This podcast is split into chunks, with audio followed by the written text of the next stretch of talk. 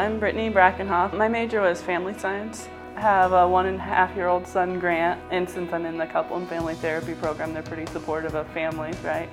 My specific interest is more in, um, so it's in family therapy, but I want to use family therapy to help with in the treatment of substance use disorders. I grew up with a mom who struggled with addiction, and there wasn't a lot of family support for that. But I just want to use my work to help those really underserved, vulnerable populations like homeless youth and substance using populations. I was in a family science class, and the professor of that class just sent me an email just telling me about the McNair Scholars Program and I was only a sophomore in college when I started it so because I started when I was a sophomore I still had two more years left in the program so I got lots of training that way and nobody in my family had really been to graduate school before so I wouldn't have even thought about going or known what graduate school was. So what was helpful about the McNair program is that they have all the knowledge about what graduate school is, but just always having somebody there to ask for help like my application or to talk about where I wanted to go. Just since I didn't have a family that was familiar with that stuff, to have people knowledgeable in that to kind of talk through and make those decisions. I don't think that I would have probably been going to graduate school if I hadn't been in the McNair program,